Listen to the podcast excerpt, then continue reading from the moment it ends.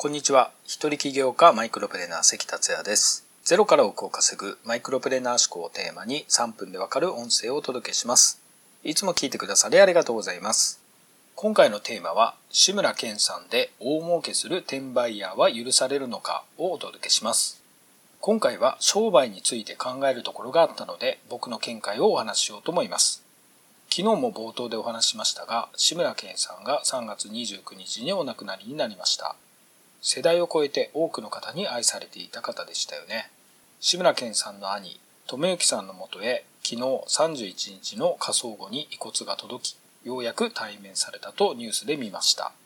感染の恐れから入院中も会えず、火葬にも立ち会えなかったということで、本当に辛いお別れだったと思います。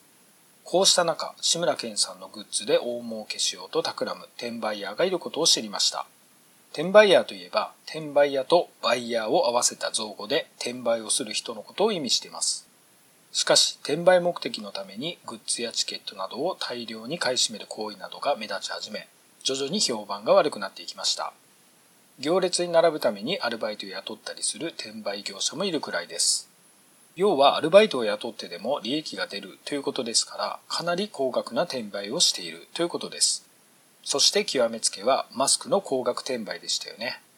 新型コロナウイルスという生死に関わる事態の中でも大きく儲けようとする転売ヤーに対して国民の怒りが爆発しました。そして随分対応が遅かったですが、メルカリなどがマスク出品を禁止し、政府が正式にマスク転売を禁止と発表し、罰則もつけました。倫理的にどうなのかという疑問に対して政府もアウトを出したのです。もともと転売自体は立派なビジネスです。転売ヤーという言葉のイメージがダウンしているので、転売自体に悪い印象がありますが、決してそうではありません。安く仕入れて高く売るというのは商売の基本です。メーカー直販ではない限り、ショップで販売されているものは全てどこかで仕入れて仕入れ価格に利益を乗せて売っています。とはいえ、やはり転売というのは通常のショップとは少し系統が違います。みんながみんなではないですが、転売ヤーにはお金、利益しか考えてない人がいるのは事実です。それを悪いというつもりはありませんが、とにかく利益が出るものを片っ端から仕入れて売る。それだけのためにやっている人がいます。さらにそれを高額で売り抜けるという行為が不評なわけです。しかし、転売禁止の商品以外ならやってもいいわけです。でも次の話を聞いてあなたはどう感じるでしょうか志村けんさんが亡くなられた直後から Amazon で販売されている DVD などの価格が新品価格の6倍から8倍など跳ね上がっています。僕はこれを知って唖然としたのですが、おそらく志村けんさんが入院されたニュースが出た直後に、転売ヤーは志村けんさんの DVD などの買い占めをすでに始めて準備していたのだと思われます。主な仕入れ先は中古 DVD を販売しているショップ、そしてメルカリでしょう。転売ヤーが出品した商品も別の転売ヤーがさらに高値がつくと予想して買っているのかもしれませんが、新品価格の6倍から8倍って相当ですよね。